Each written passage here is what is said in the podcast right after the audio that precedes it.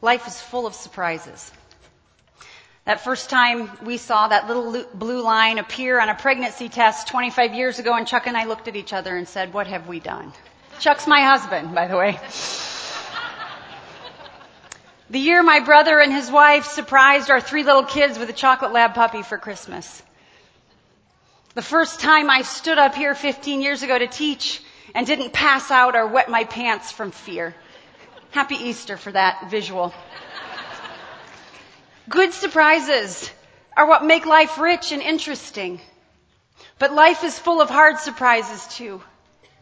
When I was about six, I brought a picture for you to appreciate this story. Thanks, Mom, for the very first asymmetrical haircut known to man. Don't tell me you're not jealous of that. When I was six, I had a little box turtle that I had creatively named Earl May because that's where I bought him.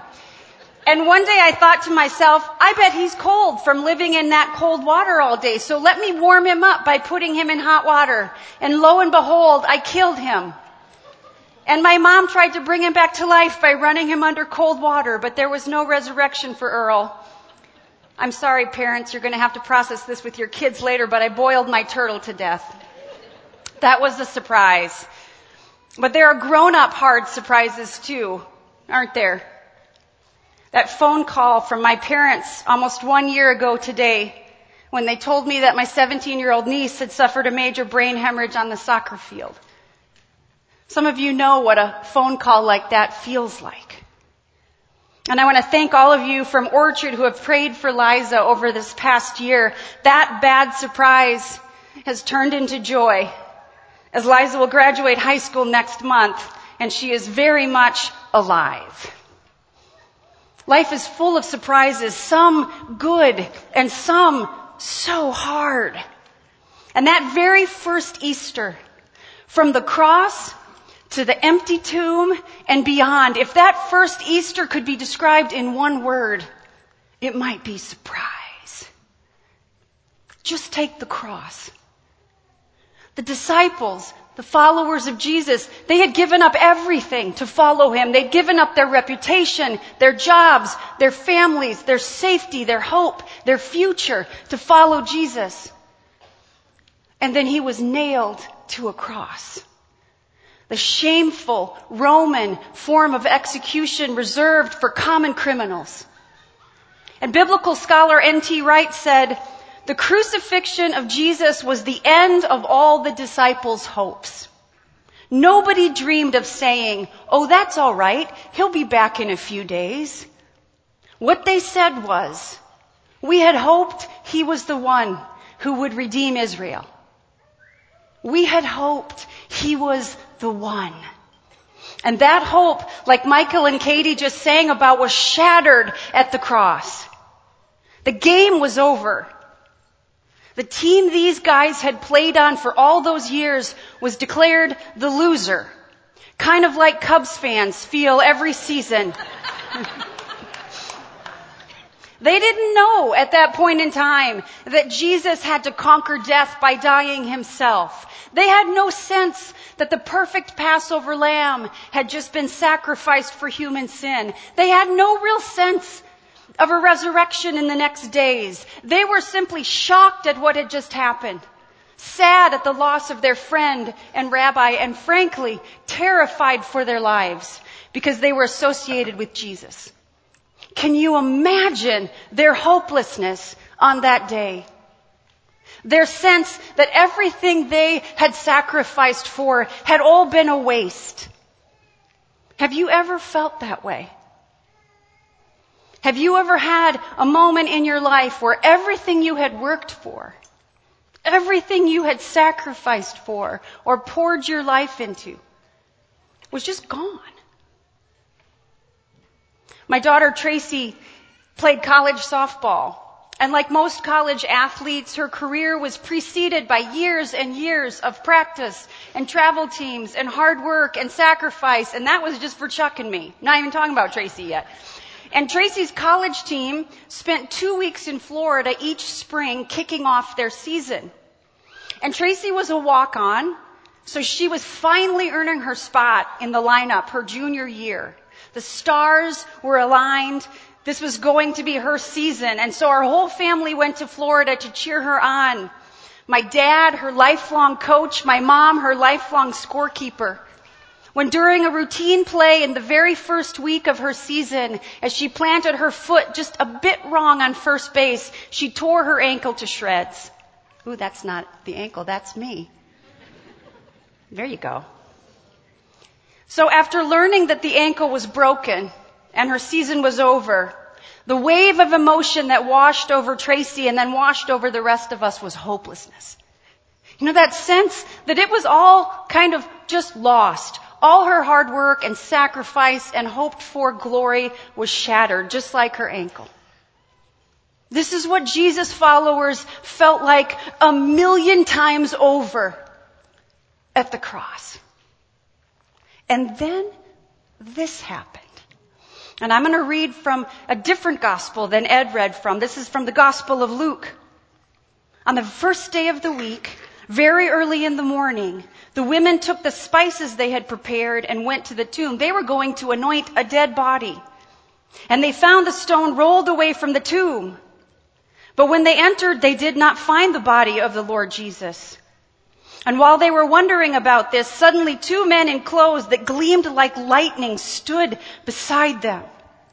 And in their fright, the women bowed down with their faces to the ground, but the men said to them the greatest question ever asked in human history. Why do you look for the living among the dead? He is not here. He has risen. And he sent the women to tell the disciples. And this is what we read then in verse 9. When they came back from the tomb, they told all those, these things to the eleven and to all the others. It was Mary Magdalene, Joanna, Mary the mother of James, and the others with them who told this to the apostles.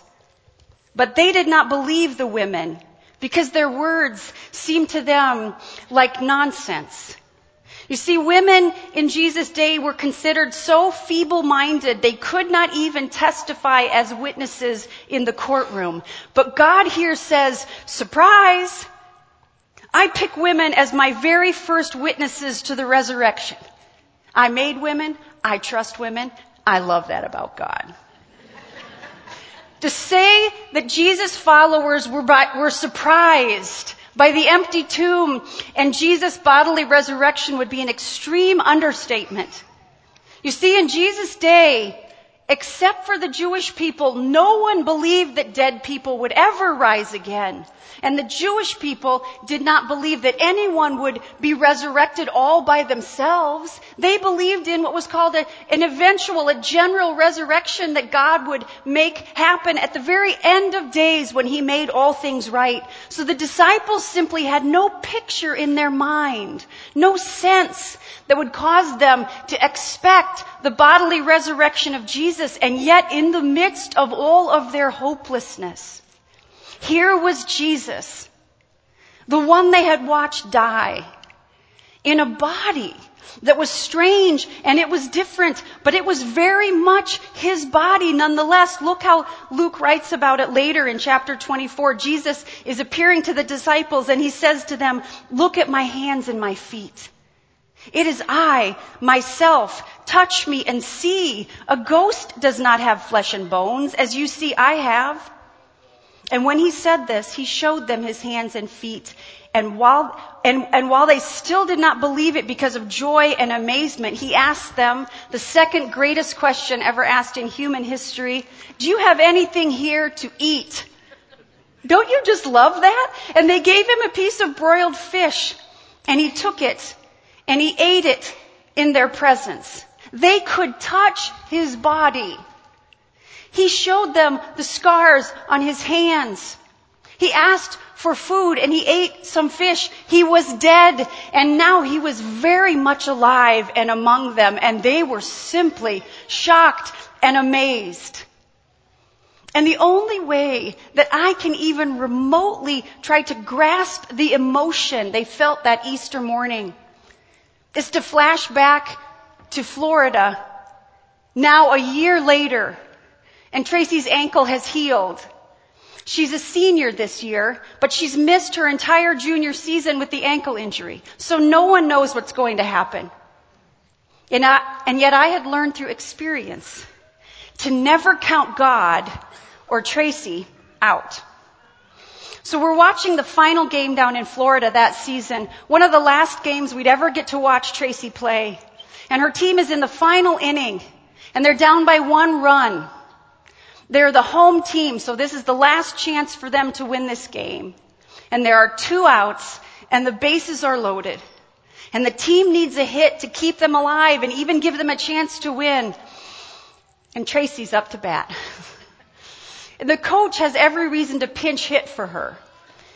Because Tracy was what's called a slapper in softball. And a slapper is a really fast kid. And what they do is they bat left-handed, even though they're right-handed players, because it puts them that much closer to first base. And as, and, and they run toward first as they hit the ball, which makes them look a bit like they're slapping. And what usually happens is the slapper hits the ball into the infield and they're safe at first before the defense can even touch the ball. It's very hard to defend against. But in a bases loaded situation with two outs, what you want is not a slapper. What you want is a big gun who can knock the ball out of the infield. The coach has every right to pinch hit for my kid, but he didn't. So now she's up and she has two strikes on her. She's about to kill her mother. And then this happens. Tracy crushes the ball over the third baseman's head, scores the tying run, setting up her team to win the game.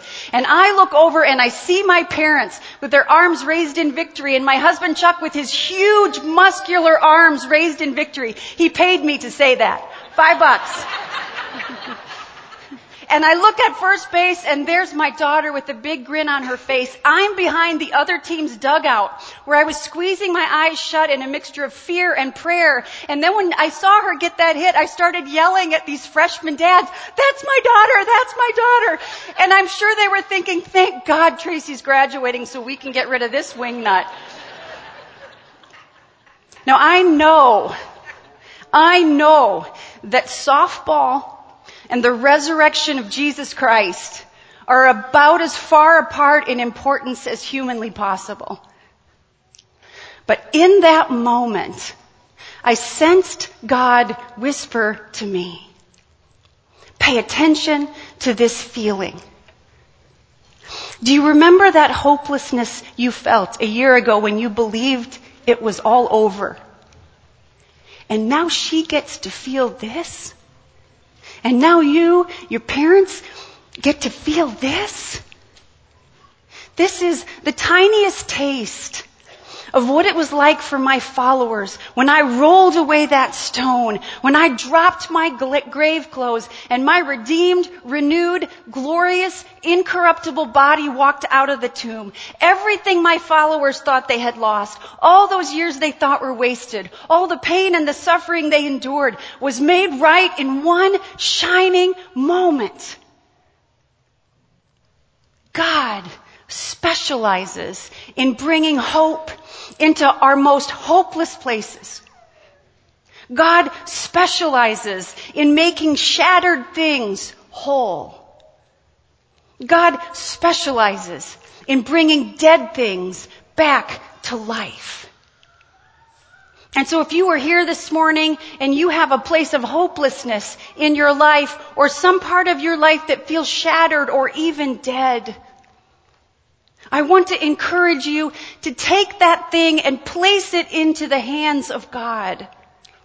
And then watch for Him to work. Watch for him to use the same power he used to raise Jesus from the dead, to bring your dead places back to life, and to bring hope into your places of your greatest hopelessness, because that is what God does.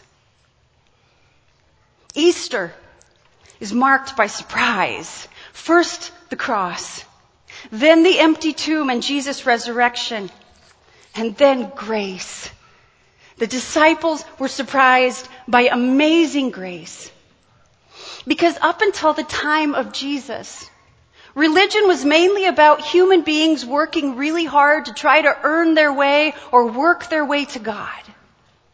But through Jesus, we finally are told the real story. We realize it is not we who find our way to God, but it is God who finds his way to us. And he finds his way to us in spite of ourselves. This is the beautiful surprise of grace. I mean, just look at Thomas, the story that Ed read. Thomas did everything wrong, and he did it wrong right away. I mean, Christians are supposed to be people of great faith. And Thomas lacked faith immediately. He doubted the news that Jesus was back. He said, you know what? Listen, you let me, you bring me the Jesus where I can put my hands into the nail scars of his hand and put my hand in, the, in his side where they pierced him. You bring me that Jesus, alive and kicking, and then I'll believe. And Jesus doesn't condemn him. Jesus doesn't shame Thomas. In fact, I think when he reveals himself to Thomas, he speaks to him in great tenderness. And he says to him, Thomas, it's okay. I get it. Put your hands here. Put your hands here. And Thomas falls on his knees and he whispers, my Lord and my God. One of my favorite writers said Thomas is called the twin in the New Testament. And if you want to know who the other twin is, I can tell you. I am the other twin. And unless I miss my guess, so are all of you. Because we doubt too. And if you are here this morning and you're curious about Jesus, but you, you have some doubts, or if you've been a lifelong follower of Jesus, but you still face moments of real doubt, Jesus offers his hands and his side to all of us twins of Thomas. And he says to us, it's okay. Because my grace is bigger than your doubt. And then there's Peter. I love Peter because he said stuff he wishes he never said. He was the first one to just blurt out, you are the Messiah, Jesus. You are the Son of God. And he was the one who looked Jesus in the face on the night he was betrayed. And he said, I will never deny that I know you. And then poor Peter did it not once, but three times in a row. He denied he knew Jesus to save his own tail. Can you imagine Peter's shame? I mean, it is one thing to deny Jesus, watch him die, and then know that you have to live the rest of your life with that failure. But it is another thing entirely to deny Jesus, watch him die, and then to have to face the idea that he's back. Can you imagine Peter's shame? And I believe this is why in the Gospel of Mark, when Mark tells his story of the resurrection, he lets us know that the angel who appeared to the women at the tomb said to them, you go tell Jesus' disciples and Peter that he's alive. And I believe the angel said that because Jesus wanted Peter to know, you're still my friend. I forgive you. Your denial of me at my moment of greatest need is not bigger than my grace. The grace of Jesus was bigger than Thomas's doubt. It was bigger than Peter's denial. And I want to just ask a question this morning. Could it possibly be that the grace of Jesus, the amazing grace of Jesus is bigger than your doubts and denials and my doubts and denials too? The surprise of Easter is that it is. Grace, the greatest power on earth, is always bigger than our sin and failure. Always. The cross, the empty tomb, Jesus' grace, and the surprises now can continue for those who follow Christ in this life and into eternity. One writer said God's best name is surprise. But we have so many of us lost our capacity to be surprised at God. We have lost our capacity for wonder, for amazement. And yet God is everywhere, every day, offering us glimpses of His grace and His mercy and His power and His truth and His beauty. If we would just wake up from our stupor If we would just come out of our boredom with life, if we would look up from our phones once in a while and look into the eyes of the people that God has put in our path. Our whole lives, if we allow them to be, can be one moment of surprise after another.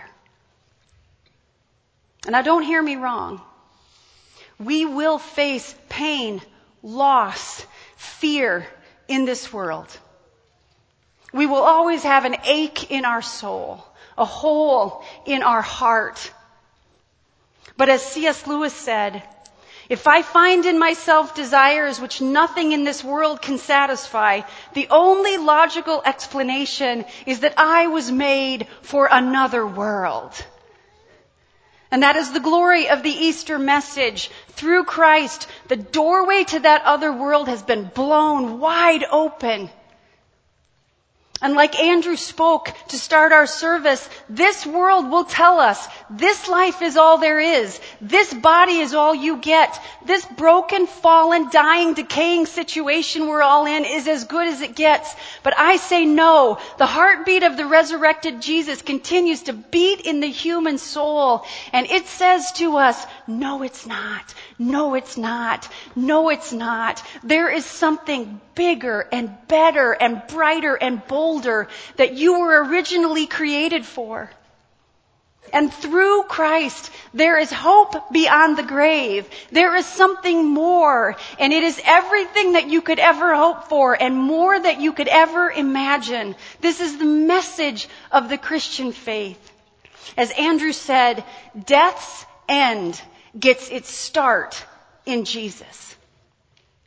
And therefore, the surprises aren't going to end at death. See, so much of what we have been told about heaven is just bunk. If you picture heaven as an eternal church service or the convention of angels in white gowns sitting on clouds and playing elevator music on their harps until the end of time, you may find yourself less than inspired. Listen, the scriptures are clear. Our bodies will be resurrected in the same manner Jesus' body was resurrected. In Paul's great letter to the church at Rome, he says, if we have been united with him in a death like his, he's referring to the symbolic death of baptism, we will certainly also be united with him in a resurrection like his. John says in 1 John 3 verse 2, dear friends, now we are children of God, and what we will be has not yet been made known, but we know that when Christ appears, we shall be like him, for we shall see him as he is. You see, the Christian doctrine of the resurrection does not mean gowns and wings and harps. It means, as Tim Keller says, that we do not merely receive a consolation for the life we have lost when we die, but we receive a restoration of it. We not only get the bodies and lives we had, but we get the bodies and lives we wished for but never received. We get a glorious, perfect, unimaginably rich life in a renewed material world. That is what Easter means. So we do not need to be afraid. The surprises on the other side of the grave are more glorious than we can even imagine. The final ultimate surprise for all who are in Christ will be something like what C.S. Lewis describes in the final chapter of his Chronicles of Narnia series, when we learn that the four children who discovered this world of Narnia through the wardrobe in their uncle's house and who developed this relationship with Aslan, the lion, the Jesus figure in the story, we learn those children and their parents have died. And this is how Lewis ends the story. There was a railway accident, said Aslan softly. Your father and mother and all of you are, as you used to call it in the Shadowlands, dead. The term is over. The holidays have begun. The dream has ended. This is the morning. And as Aslan spoke, he no longer looked to them like a lion, But the things that began to happen after, after that were so great and beautiful that I cannot write them. And for us, this is the end of all the stories. And we can most truly say that they lived happily ever after ever. But for them, it was only the beginning of the real story. All their life in this world and all their adventures in Narnia had only been the cover and title page. Now at last, they were beginning chapter one of the great story, which no one on earth has read, which goes on forever, in which every chapter is better than the one before. My friends, in Christ and through Christ and because of Christ and with Christ, the surprises will continue and will never dull and will last for all eternity. Christ has died. Christ is risen. And Christ will come again. And we will be surprised. Amen. Let's pray. God, we so forget what a surprise the whole Easter story must have been to your followers. We read it over and over each year and we even can become bored with it, God. Thank you for reminding us afresh this morning that the cross was a shock that the empty tomb was beyond the disciples' wildest dreams, that your grace is stronger than all of our failure, and that the surprises of life in you can continue now and into all eternity. We're so grateful, God, and we're going to continue to worship you for who you are. Amen.